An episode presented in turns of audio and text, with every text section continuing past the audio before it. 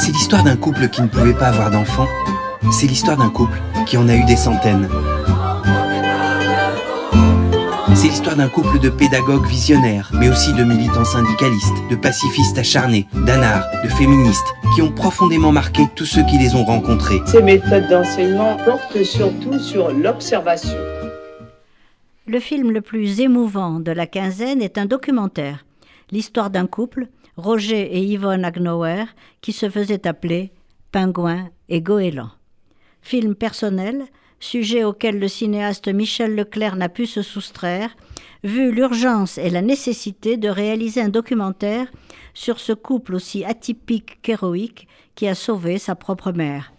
Ces deux instituteurs, en effet, ont accueilli des centaines d'élèves dans la maison d'enfants de Sèvres, ouverte par Pétain pour les orphelins présentables, et est devenue un instrument de propagande. Parce que Pingouin et Goéland y ont accueilli des enfants juifs. Et il faut imaginer, ces enfants n'ont pas caché à l'occupant allemand, mais quasiment exhibé dans une école officielle du régime vichiste, c'est-à-dire aux yeux de tous et dans la gueule du loup. Incroyable. De plus, ce couple de résistants, de syndicalistes, d'anarchistes, que certains ont voulu croire collabos parce qu'ils travaillaient pour Pétain, a expérimenté une méthode unique de liberté, de pédagogie et d'ouverture au monde fondée sur l'observation. 70 ans plus tard, le réalisateur Michel Leclerc retrouve les survivants de cette incroyable mystification, les amis de sa mère, reconnaissant pour toujours envers leur sauveur. Pingouin et Goéland, un film à voir absolument.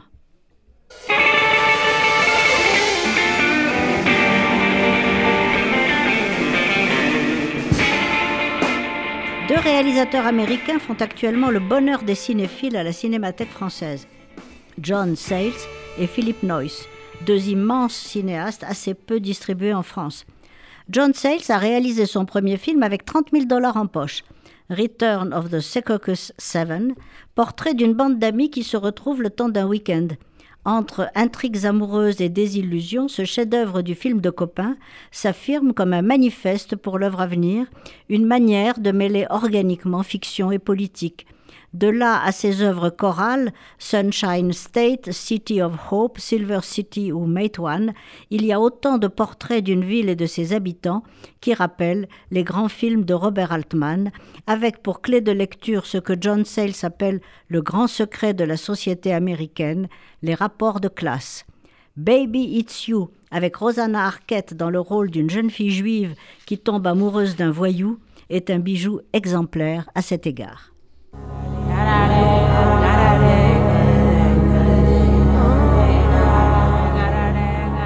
Philippe Noyce, lui, est australien, naturalisé américain, et très sensible à la situation des aborigènes auxquels il a consacré un film magnifique, Le chemin de la liberté. Mais son cinéma est devenu plus grand public et spectaculaire avec des films comme Calme blanc, entièrement filmé en mer, ou Danger immédiat, les aventures de Jack Ryan, le boy scout politique interprété par Harrison Ford qui tient tête au président de la République. De l'action, des sentiments, une conscience politique, tel est le cinéma de Philip Noyce. Who's there? Hello? You all right? Hungry. There are le cinéma indépendant américain séduit les foules en ce moment, plus que le cinéma mainstream, trop mince ou au contraire trop boursouflé. Une autre preuve, la rétrospective Kelly Reichardt au Centre Pompidou et au cinéma Le Grand Action. Cette cinéaste originale filme depuis 20 ans l'Oregon, dont elle nous fait découvrir les magnifiques paysages. Elle raconte des histoires simples et profondes, des liens d'amitié qui se tissent ou se renforcent, des aventures foireuses, le rapport à la nature et à la politique.